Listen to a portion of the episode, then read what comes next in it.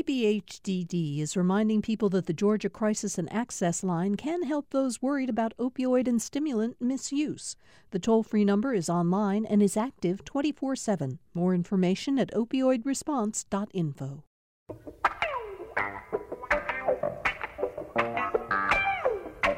So, as we start today's political rewind, could we all just take a moment?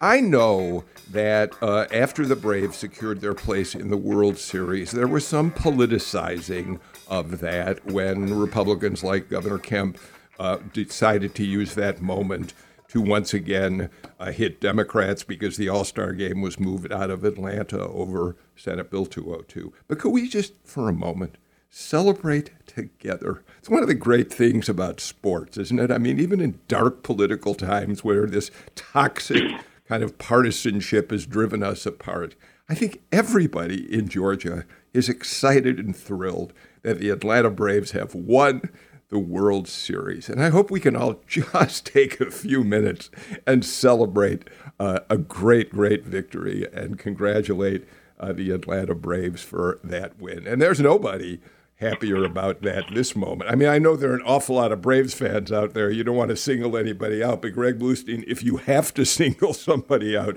you'd be the guy. I was supposed to be on a plane at this moment going to Houston for game seven. Thankfully, I got a refund on those tickets and on my game seven tickets and all that. But it was quite the moment. And, and I had a surprisingly good time celebrating the victory, not at a sports bar, not at the stadium at Truist with thousands of others, but at Felicia Moore's election watching party where she finished her, her victory speech shortly before the bottom of the ninth inning you got a shout out in one of the most popular uh, morning newsletters. Which one was it, Greg? A political playbook. Tia Mitchell, yeah. my colleague in Washington, pointed that out this morning.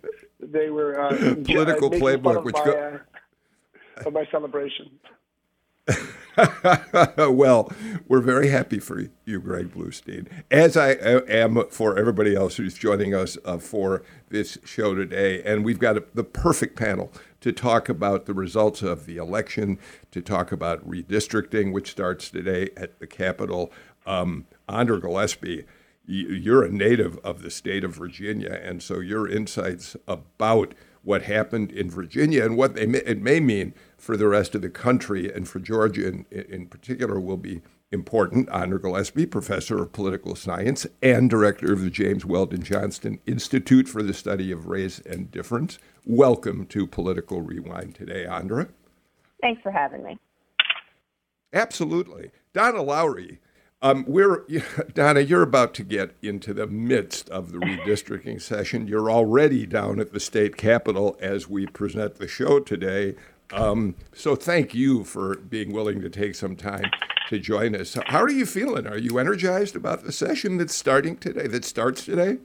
I'm excited. I'm just exhausted because of that game. I had a hard time going to sleep. I was so excited about everything. So yeah, so I'm I'm thrilled. The good thing is knowing that everybody here is feeling the same way. Yeah, excited but tired. professor Karen Owen, professor of political science at the University of um, uh, uh, West Georgia, is uh, with us as well today. How how are you, Karen? I'm doing well. My eyes are slowly adjusting to waking up and seeing light again after watching the television with the Braves and then my phone for all the election results. Yeah. Um, Karen, tell us, you know, when I introduce you, I realize I, I don't also mention something that's part of your role out there at the university. You're oversee the Thomas B. Murphy. Tell it, what is that role exactly? I'm the director of the Thomas Murphy Center for Public Service, and our center is to engage the students and community in more public service outreach and civic engagement. Okay, I really should mention that um, um, when you do the show, so thank you for reminding me of it. All right, let's get right to it. Greg Bluestein, um, it's no surprise in the city of Atlanta that Felicia Moore has made the runoff. Everybody kind of expected that all along. She usually was topping the, the polls, which um, showed her with a slight lead. But your polling at the AJC uh, typically showed that it looked like Kasim Reed was going to be in the runoff with her. It now appears, and and for those who are listening to the show at two o'clock, remember we're live at nine in the morning, and there we may see some changes, although it's not expected. It looks, Greg Bluestein, like uh, the the uh, the uh, runoff is going to be between Felicia Moore and Andre Dickens. Yeah, this be a stunning collapse for former Mayor Kasim Reed. Because take away even the polls, right? The polls, uh, including our poll that was conducted by UGA, showed Kasim Reed in in that number two spot. But even taking away the polls, just based on name recognition, based on fundraising advantages, based on endorsements from civil rights leaders uh, to, to to you know younger up and coming politicians here in Atlanta, based on all of that, um, you know you you you would have expected uh, Kasim to be right there in the thick of that runoff battle. Um, but it turned out he could not overcome the cloud of questions around the corruption probe that's still ongoing, that has not that has not implicated him, but has implicated members of his administration over his two terms in office. And he could not get over the negative poll, uh, the negative ratings he had. Our poll and other polls showed that he had these consistently high negative ratings, in part due to his years of cutthroat politics in City Hall and and he couldn't withstand that. And we we found that out ourselves when we were interviewing voters, not just yesterday, but over the course of the last few months, who you know said they were ready for for a change in City Hall. Andra. I actually don't think that the polls got it wrong about Kasim Reed. If we look at sort of like where he's polling, he's polling at about what the poll suggested that he was going to do. The big challenge in in the surveys was that uh, it was undecided who were leading the pack the entire time, and they stayed that way close to the end. And so, given the high number of undecided, given the number of people who said that they had an unfavorable view of Kasim Reed, and given the number of people who said that the corruption allegations about the Reed administration were a non starter for them in terms of voting, what that 41% was was a group that said, I'm not voting for Kasim Reed, but they weren't quite sure yet who they were voting for. And so what we found out was that Reed didn't really gain a whole lot um, of those votes and that those votes really split more for Felicia Moore, but also in a substantial enough way for Andre Dickens. And Sharon Gay didn't benefit from any of that undecided largesse yesterday.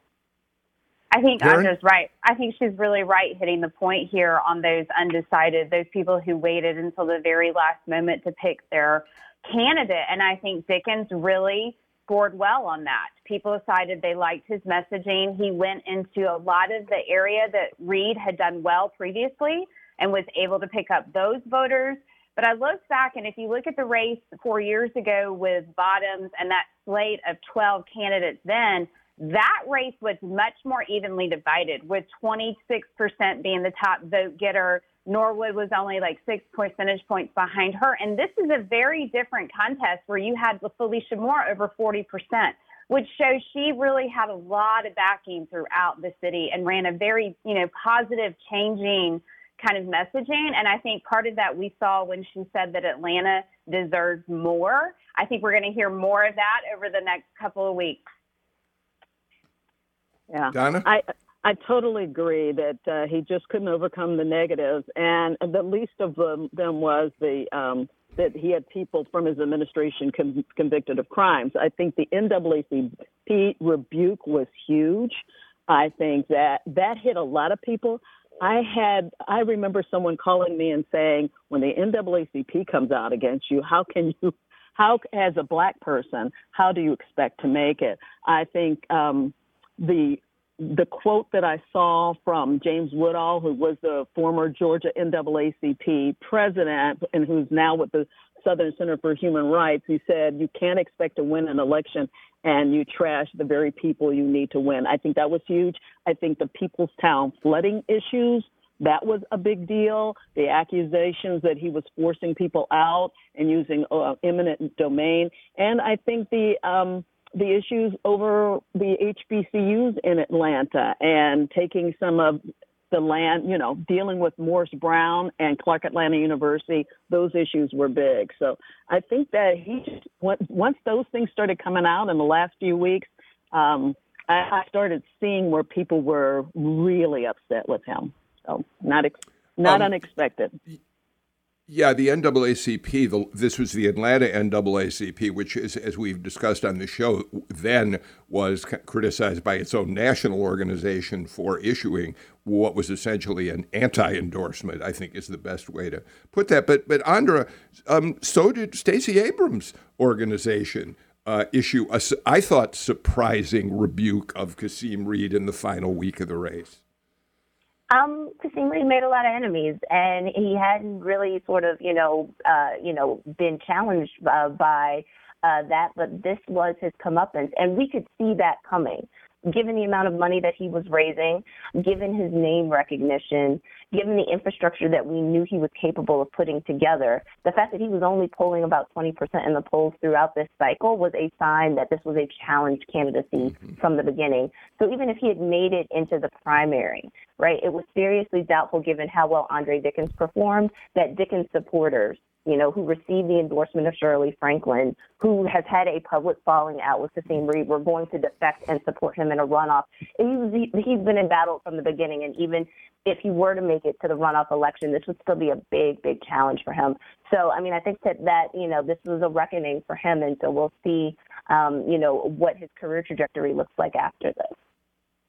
Greg, because the Atlanta mayor's race really is significant around the state of Georgia, um, there are probably many people listening to this show who have no idea who Andre Dickens is. Who is Andre Dickens? And and, and what does it mean that yeah, there are people in Atlanta, I know that as well, but who is he and, and what might it mean that he is now probably in the runoff? Yeah, he is a, a successful businessman and a councilman um, in the city of Atlanta uh, who's always seen as sort of one of the uh, members of the ascendant, younger, more progressive political class in in in Atlanta. He didn't go as far left in this race as people like a, a Councilman Antonio Brown, who gained very little traction. Um, but he also presented uh, a muscular approach to fighting crime and to preventing the Buckhead split. Maybe the two biggest issues on the tops of the minds of a lot of Atlanta voters, but also he spoke to the issue that was on the top of the mind of a lot of the younger Atlanta voters, which was housing inequality. And he had plans mm-hmm. uh, to, to help more, bring more affordable housing to the city and help bridge that gap uh, between the income, uh, in, income diversity in Atlanta. Andra, we do think that turnout was pretty low. Uh, it'll be interesting to see what the final uh, numbers are and what that might mean for the runoff, whether people are going to suddenly get energized to want to turn out. But let me ask you, if I may, a different question. Uh, in two victories uh, in which Kasim Reed was elected mayor, he won against Mary Norwood, a white candidate, by less than a thousand votes in each case. Should we here in the city of Atlanta, and really for that matter across the state, be heartened by the fact that it appeared that race played almost no role in this race to the extent that Sharon Gay, the white candidate in the race, really, unfortunately for her, unfortunately for her, never gained any traction. Is there some sign of progress in that, Andra? Well, you know, I think that it is important for us to not caricature votes solely on the basis of race. And that understand, sure. in particular, for African American uh, voters, because they're the ones that are really kind of determining who's making it to, to the runoff here, um, are sophisticated and that they make very nuanced decisions. There is still, um, you know, th- th- there is still racial polarization in this election. So if you look at the map, we know what residential segregation looks like in the city of Atlanta. Felicia Moore is doing well in the parts of town that Mary Norwood won. Um, Kasim Reed um, and she was dominant there. I mean, it, she was. It wasn't that she, you know, just won. It was that she dominated. Like if, if this race had just been north of North Avenue, Felicia Moore would have won last night. Kasim Reed won pluralities um, in the south side of the city. Um, and uh, Moore and, and, and Dickens kind of were uh, strong second and third place contenders, which is why he's in third place position at this point. And we see places where Dickens was doing well in Midtown and parts of East Atlanta and in other places. So um, we still see that whites have a strong preference for one candidate. That is likely going to put Felicia Moore in really strong contention going into the runoff election. Um, I think that if you know Reed were the second place finisher, I think we would probably see some type of racially polarized voting, but he would underperform in black areas in part because his negatives are high. I think what's going to be really interesting if Dickens actually turns out to be the second place finisher, which, you know, um, is, is very likely at this point, who his coalition is. And in terms of thinking about what the coalitions look like, when I think of this for Kasim Reed, he kind of is in the same position that Lisa Borders was in, a little different, but a, a different type of position, but a similar position that Lisa Borders in 2009 um, in terms of not having a clear constituency. So yeah, he's doing better in the black parts of town, but the other black candidates held their own there as well. So it's not like he had a monopoly on that support in the same way that he did in 2009 when he was able to beat Borders.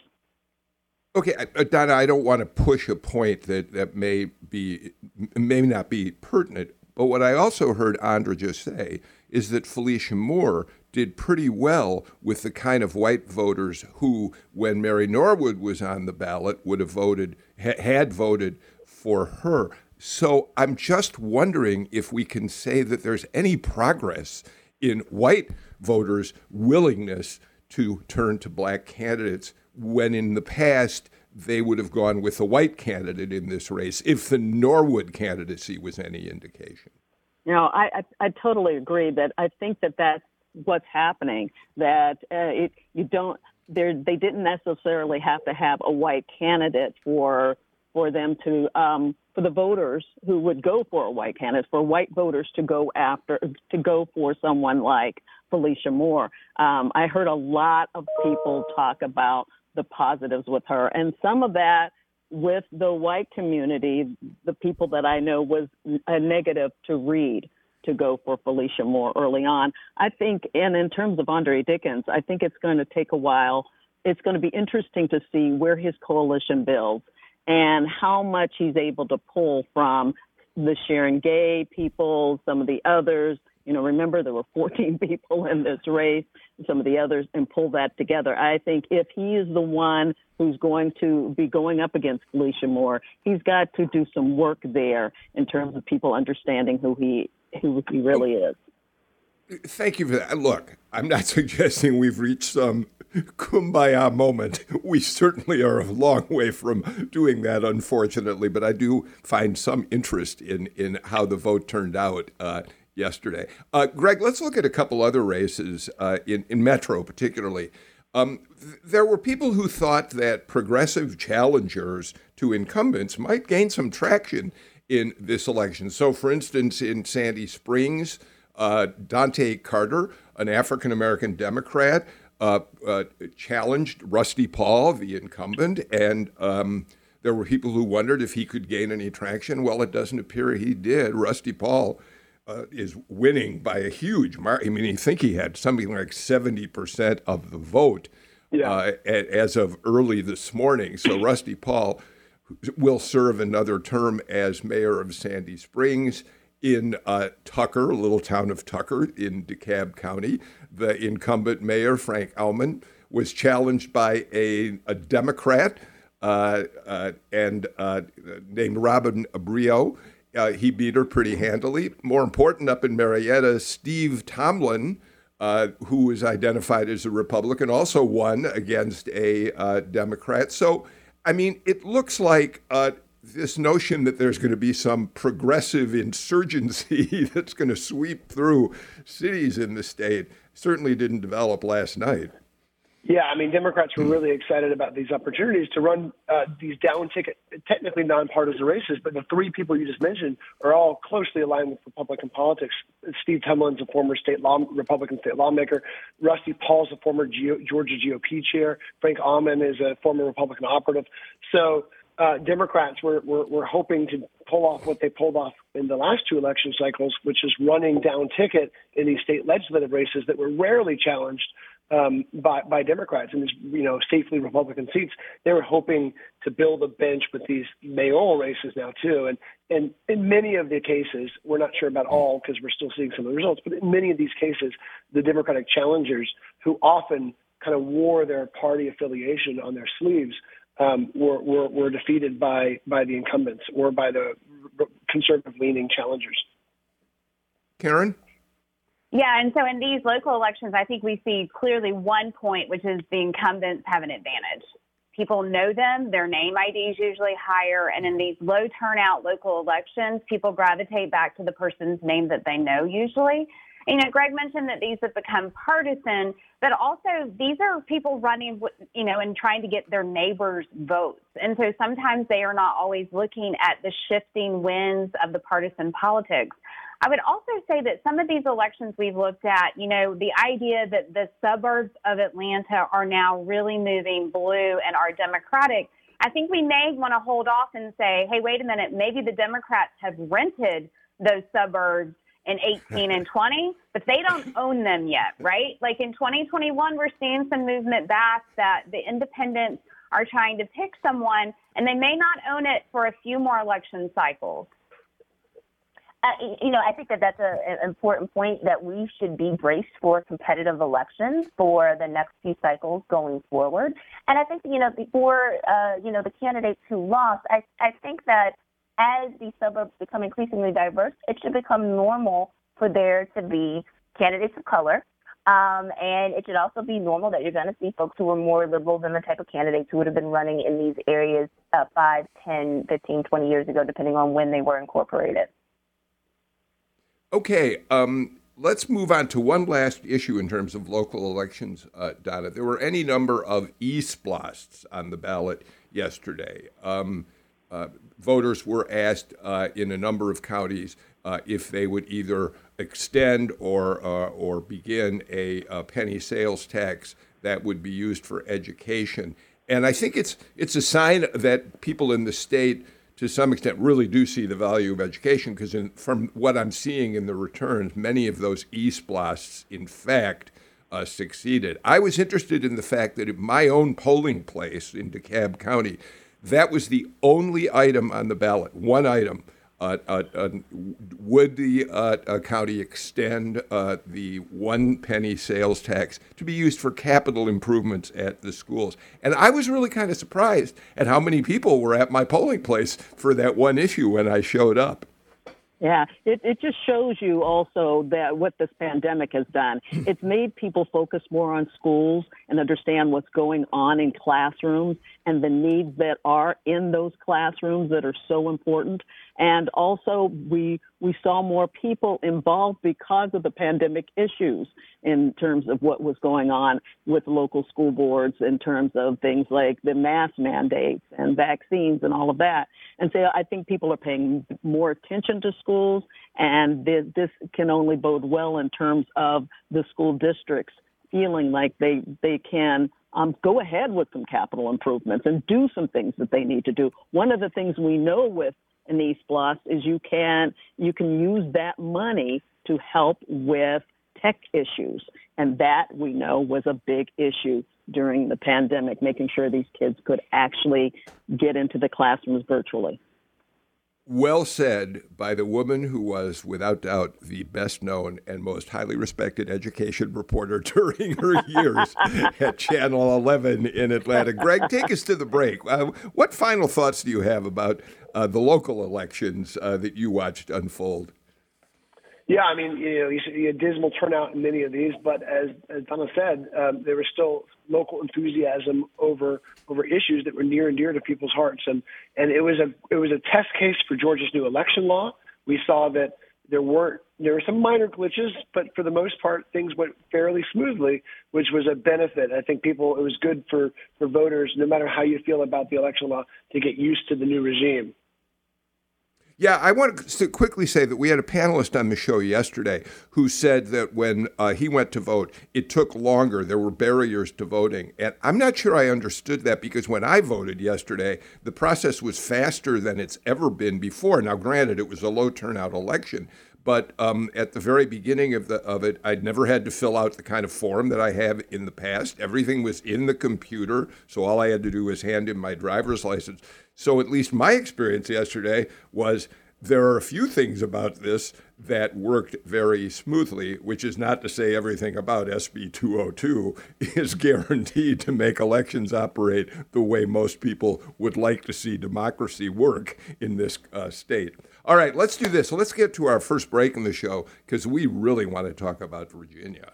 A huge win for Republicans yesterday. But how much impact do we really think it has on a state like Georgia? We'll talk about that and more after these messages.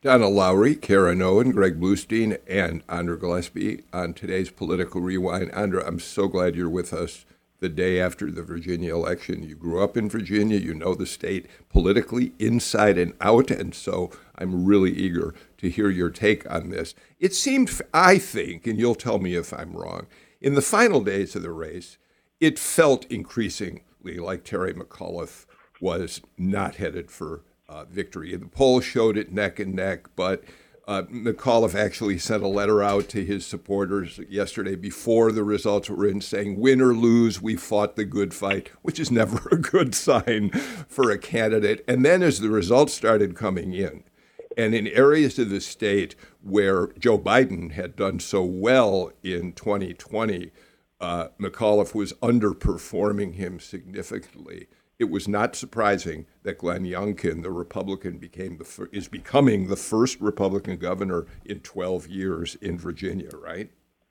Yeah. So um, I'm going to do a little bit of comparison to New Jersey, and I can do New Jersey privileges because I have a New Jersey birth certificate and wrote my first book about Newark. So um, spent a lot of time there too. When I looked at both maps, and you know, New Jersey's race is still too close to call. Um, and you start to look at where the outstanding votes were. Um, last night, when people are noticing how close the race is between Phil Murphy um, and Ciattarelli, um, and you're looking at, at, the numbers and you're like, hmm, there's a lot of outstanding votes in Passaic and Essex um, and Hudson counties. You're like, hmm, that's Jersey City, that's Newark, that's Paterson and Passaic. All right, like those are Democratic areas, and so it's narrower than people expected, but one would expect that Phil Murphy's probably going to win. Last night, when I started to look at the numbers, one of the first places that I, I looked was the Fairfax County vote was kind of in. The Prince William vote was largely in. The outstanding votes were in Chesterfield, south of Richmond. And it was like, hmm, there aren't enough votes in Chesterfield County for Terry McAuliffe to be able to pull off this victory. So between yeah. that and having played math with the exit polls to try to figure out what the exit polls were predicting, it was like, you know, it, I, I knew pretty early that this was likely going to go in, in Youngkin's favor um, you know, Youngkin was able to capitalize on social issues and he was able to tap into the anger um, of uh, the electorate over those issues um, in ways that resonates with me with work that my friend Davin Phoenix has done at the University of California, Irvine, that talks about anger and how anger is actually a mobilizing factor in white voter turnout. That's what it looks like is happening here. And there also seems to be a failure of, of mobilization um, and turnout. Um, so um, African Americans uh, turned out at rates it looks like that are lower than what their proportion of the population would su- suggest that they would be. That's damaging for Democrats, and so it seems like all of this attention that was focused on Northern Virginia because it's populous, right, came at the expense perhaps of looking at African American voters, not just in Northern Virginia but also in Richmond and in Tidewater. So everybody's comparing it to last year. I've been looking at the 2017 numbers and looking at the places that Ralph Northam won. Ralph Northam won Virginia Beach. Virginia Beach went Youngkin this time. Um, out in the western part of the state, uh, Northam won Montgomery County, which is where Blacksburg, Virginia Tech is, right? Youngkin won that this time around. So, um, you know, it looks like Youngkin won Chesapeake. There are these places that uh, should Democrats should do better in. Um, that he didn't do better in. And Northam was in a, a unique position. He was a state senator who represented, uh, you know, represented Tidewater, was a doctor in the Norfolk area, was from the Eastern Shore of Virginia, um, and and, and, and McAuliffe never had that. But I think probably at the end of the day, I've got to look at this a little bit more. But one of the things that I'm also sort of looking at in the data preliminarily is the reaction to his comment that parents you know, shouldn't be allowed to dictate what their kids are taught in school was this unforced error uh, that was the gift that kept on giving for, for Glenn Youngkin. And the, the reaction to a loss of parental control tied in with the racial resentment that's somewhat underlying it because people were arguing about whether or not you should teach beloved in school and critical race theory is something that we're going to be spending a lot of time thinking about. Yeah, um, Karen, uh, weigh in on this if you will, please. What um, you one of the things you noticed, um, Andra mentioned the African American vote underperforming, but you also looked at the uh, the vote of white women as expressed in the exit polls, and those are voters who in 2020 almost certainly were voting for Joe Biden in the state of Virginia, helped him win Virginia, and certainly they were voting uh, for Joe Biden here in Georgia as well. What happened in Virginia with those white female voters? So you're right. So part of my interest in this race was what did happen, and especially those white women in suburbs. And it looks like through exit polling that they went to Youngkin 57 43, which is a significant um, swing from what their support to Biden had been, which I think is a roughly maybe about 15 point, 16 point swing away from the Democrats. Um, and I think that we could probably speculate, and I'm like, Andra, you really need to look at some of these exit polling and what the, the white women specifically were talking about. But two issues really resonate with these women, and one is the economy, and two is education, because most of them do have children, and they're very concerned about what their children have experienced in the last two years in terms of the COVID pandemic, what has happened with schools being, you know, shut down and virtual learning and then going back, as well as that Republicans ran on the issue. When McAuliffe made the statement, they jumped on that to really excite a base to come out and vote and support them with the idea that Youngkin's talking a lot now about school choice, which again would resonate a lot with some of these female voters. And I think we cannot escape the fact or ignore the fact that Joe Biden's approval rating is extremely low right now. It is lower right now than it, at, at this stage of his presidency than any other presidents really in the modern era when we've looked at polling. And that has played, I think, a really critical factor. The Democrats could not run on a look how we have governed, look what we were doing for you. They didn't have that messaging in this race. So, um, Greg, uh, some of the lessons for Georgia, uh, and then we can keep talking about this. Um, as as both Karen and Andra said, uh, the education issue was was really Youngkin's strong suit in his closing. I think something like 75, 80 percent of his ads in the final weeks of the race mentioned Terry McAuliffe saying parents shouldn't tell teachers what they can teach. The question becomes this is something that I would think Georgia Republicans are going to run with uh, moving into 2022 in a very strong way. And Virginia gives them hope that it's a message that might resonate. Yeah, look, we're, we're already seeing that. I mean, Burt Jones, the lieutenant governor candidate, came out uh, right before the election on Monday with an ad focusing on critical race theory. Um, Brian Kemp, we saw months ago take up this issue. And, and if you're Brian Kemp, you're watching he's in a very different position than Glenn Youngkin because Donald Trump is openly uh, going out criticizing him and promising to support his opponent. But still, if you're Brian Kemp, you're looking at Glenn Youngkin's path to victory and, and realizing that you could focus on critical race theory, on immigration, on education-related issues that are hot button culture wars, um, and you know, and, and, and have a path to victory uh, Stacey Abrams about what lessons it has for Democrats or potential Democratic candidates like Stacey Abrams. It's hard to it's harder to draw that line because Terry McAuliffe had to bring in Stacey Abrams and Keisha Lance Bottoms to help energize the African American vote uh, I, am not surprising you by telling you Stacey Abrams has no problem doing that. she already is energizing the African American vote, so she won't need extra support to try to mobilize black voters. That is that is her calling card. That is what she's been able to do effectively, so, so effectively in 2018, and, and in building her political organization since then. Donna, I think that Greg just said something really important, and I'd love for you, Andra, and Karen to pick up on it. I mean, there are some some things that, that Republicans here and Democrats will learn out of Virginia. But the fact of the matter is, number one, Terry McAuliffe was a very imperfect candidate who did not run a particularly strong campaign. So that's one strike against him. Number two, he ran his campaign without a lot of ideas about what he wanted to do. He ran an anti Trump campaign. Glenn, Glenn Youngkin was able to counter that by being very careful about only talking about Trump on the most conservative media outlets and distancing himself from Trump in other circumstances. So, I mean, there are things that are not going to be uh, similar, Donna. Um, but again, going back to your strong suit, education, it's looking more and more like could be one of the most important issues we'll talk about in 2022.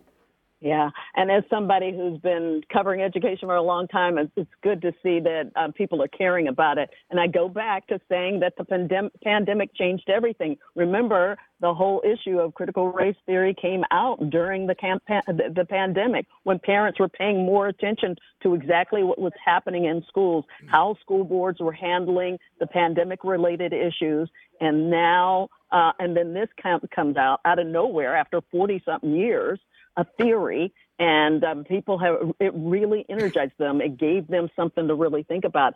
And he youngkin understood how important that was going to be uh, in putting him over the line because he really really dug deep into it as i understand near the end of the campaign.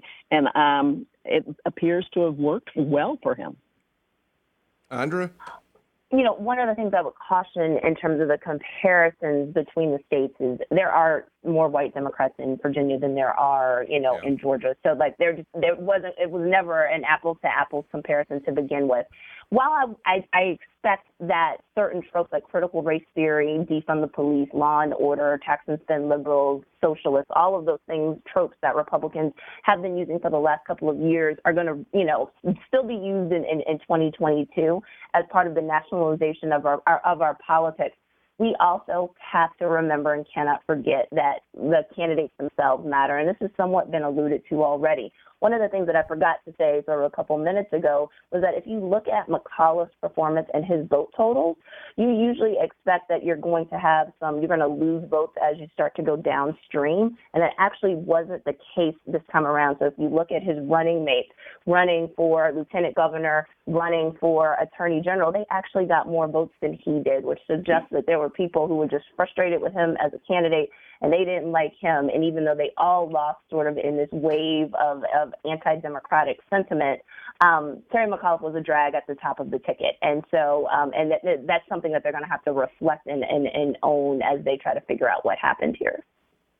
Yeah, Greg, it, it, appears as of this hour, as we do this show live in the morning, that the Virginia House of Delegates, which has been a Democratic controlled body, uh, is going to flip and be controlled by Republicans uh, going forward. That's another bad sign for Democrats. A major shift, uh, a major sign for down ticket races. Again, it's hard to read into these. A lot can happen in the next year. And look, you know, speaking of of, of McAuliffe's uh, strategy, it was so it was so muddied, as, as everyone has said, and it was so focused on Trump near the end. I mean, I think he said in his election rally, he said Trump's name 13 times in a in a very short speech. Um, this is something we also have not seen Stacey Abrams do. In 2018, it was a different time, but in 2018, she would barely mention even Trump's name. name. She would talk about the man in the White House. Um, instead, she would spoke, focus on state issues, education, taxes, eh, the economy, healthcare. Um, so if she runs, which which is still widely expected in the Democratic world here, um, you know, it, it's hard to draw that parallel between her and, and McAuliffe because she is she'll probably bring up Trump, I'm sure, but she will not focus her campaign, especially in the fall, uh, the final days, on Trump-related issues, especially when it's such a close, narrow race uh, in, in general and statewide. So, Karen, so let me ask you about this in terms of Trump. We we saw Youngkin distance himself as much as possible from Trump, and it apparently uh, helped him with some of the voters you talked about, white women voters especially. Um, that's not a comparison to Georgia, at least in the primary campaigns. Republican candidates on the ballot in Georgia are hugging as tightly to Trump, with a few exceptions, as they possibly can. Um, so they're not learning any lesson from the way Youngkin performed in Virginia. But is it going to have an impact on how they then try to recalculate what happens if they win their primaries and move to a general election? I don't see how they pivot and suddenly decide to distance themselves well, I think it's interesting too that even as we sit here post mortem, Trump has still been very active in Georgia politics versus his activism yeah. in Virginia politics. I think that's been different because he still feels very bruised that he lost the state of Georgia. Um, so I think that the primary candidates here in Georgia, yeah, they're going to. A lot of them are, you know, have the endorsement of Trump. They're going to be paying attention to those Trump voters. And I think Greg's point about the Democratic candidates, how much will they actually bring up Trump's name when we get into the general, or will they stay out of that because they don't want to energize that base of voters to turn out in the general election and vote for the Republican, even if it's not a Trump backed person like Kemp? But just mobilizing them instead of pivoting to their own base and trying to mobilize that base as well. And I would say that um, you know, one thing out of Virginia that I think the Georgia Republicans, you know, they can pay attention to the House of Delegates potentially flipping. But two, to Andra's point about down ticket and those constitutional offices in Virginia for the lieutenant governor and attorney general, let's not lose the fact that the first black woman was elected lieutenant governor in Virginia and is a Republican. Yeah. And the first Latino yeah. attorney general was elected who is a Republican. So Republicans in Georgia need to say, hey, we can tap into diversity. It can win. We can win with this. It's been seen in Virginia. It could probably work here. And it's not an apple to apples comparison, but I think they need to look at their bench a little bit more clearly. Okay, we got to get to a break, but that is such an important point. Except, Andra, that Republicans in Georgia can't do that as long as they are so tied to Donald Trump. Well, they think they're doing it with Herschel Walker if he ends up winning the nomination. So that's where they think mm, they're doing it. Do you think it. they're doing that with Herschel Walker? No, and and I mean, and I think in Virginia, I think we also kind of have to be careful, sort of, about thinking of. I, I think Winsome Sears, in particular, the lieutenant governor elect, is, is somebody who's a very interesting character. She will speak truth to power on obvious forms of racism, but it's a question of the subtle stuff. It's a question of the systemic stuff that I think is still a, a really, really big problem that the party has writ okay. large, and even their candidates of color. Got to get to the final break of the show. Last remark whatever it means to the state of Georgia, Democrats across the country are terrified about what might happen to the United States House of Representatives and the Senate next year. And they're going to have to start thinking about how they recalibrate if they expect to win uh, some of the key races next year. And we'll be talking a lot about that on Political Rewind in the weeks ahead. Let's get to our final break. When we come back, the redistricting session is underway at the state capitol. We'll talk about that coming up.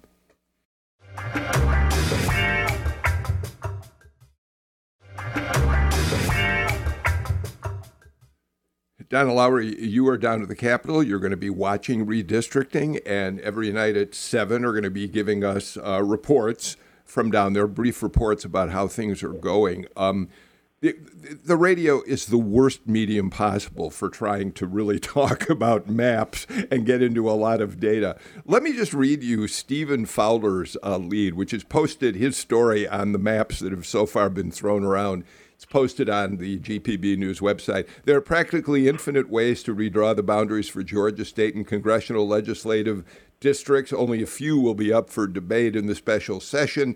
After the 2020 census documented explosive population growth in metropolitan areas, and the 2020 election cemented a purple political shift, the General Assembly will be tasked with crafting new district lines uh, that will last for a decade. He now he then goes on to talk about the influx of Black, Hispanic, Asian residents in Metro and the loss of population in rural Georgia. All of that is fascinating, but Republicans control the redistricting process, and they will certainly draw lines and have the votes to pass uh, maps that will benefit them without regard, or maybe with just minimum regard, to the growth in minority communities, especially in Metro.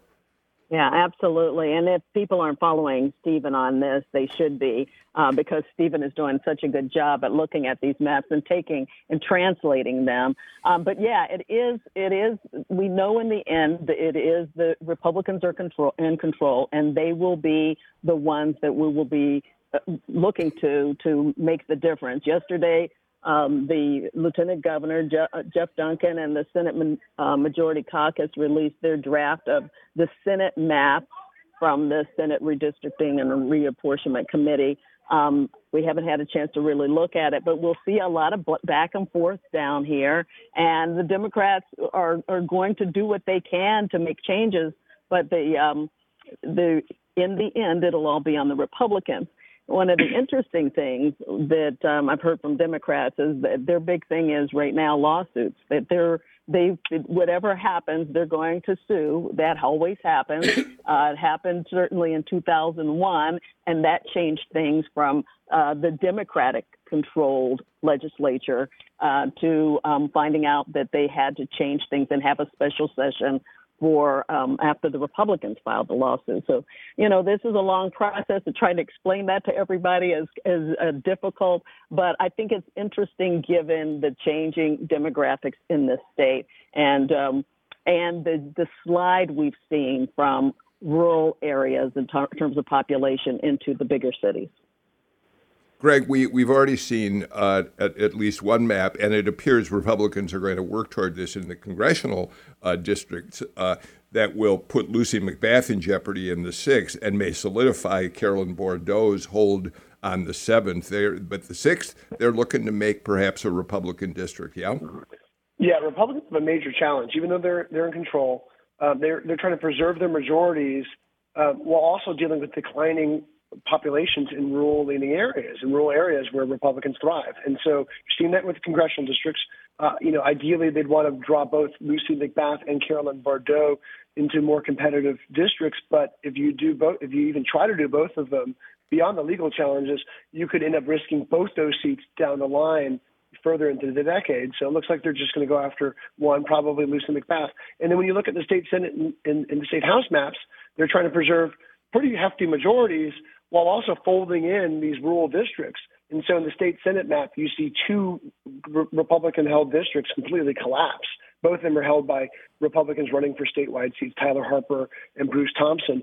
And in the state House, you're seeing Republicans um, draw each other, draw fellow Republicans into primary challenges, which will probably lead to resignations and and such. People might be ready to get appointments or ready to move out of office anyway.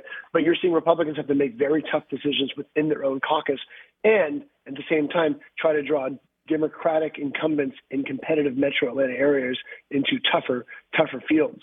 You, you saw that in, in, North Metro in particular, in Cobb County and in, and in sort of North Fulton County. You see some Democratic incumbents who will face very tough uh, reelection chances now. Karen? You know, the state legislators, these Republicans, they know that the, the demographic shifts have changed. They can't ignore it. Then they're having to play within the legal bounds. I mean, they are constrained by equal population and the Voting Rights Act, and they know that. And they've also were on the minority set in 2001 when the Democrats were trying to, for 10 years, hold theirs you know, advantage. So I think they're coming into this with all that, and you'll see that shift from rural Georgia to metro Atlanta. And I think what's interesting is these maps that are being released, they're really focusing in on Gwinnett County and Forsyth.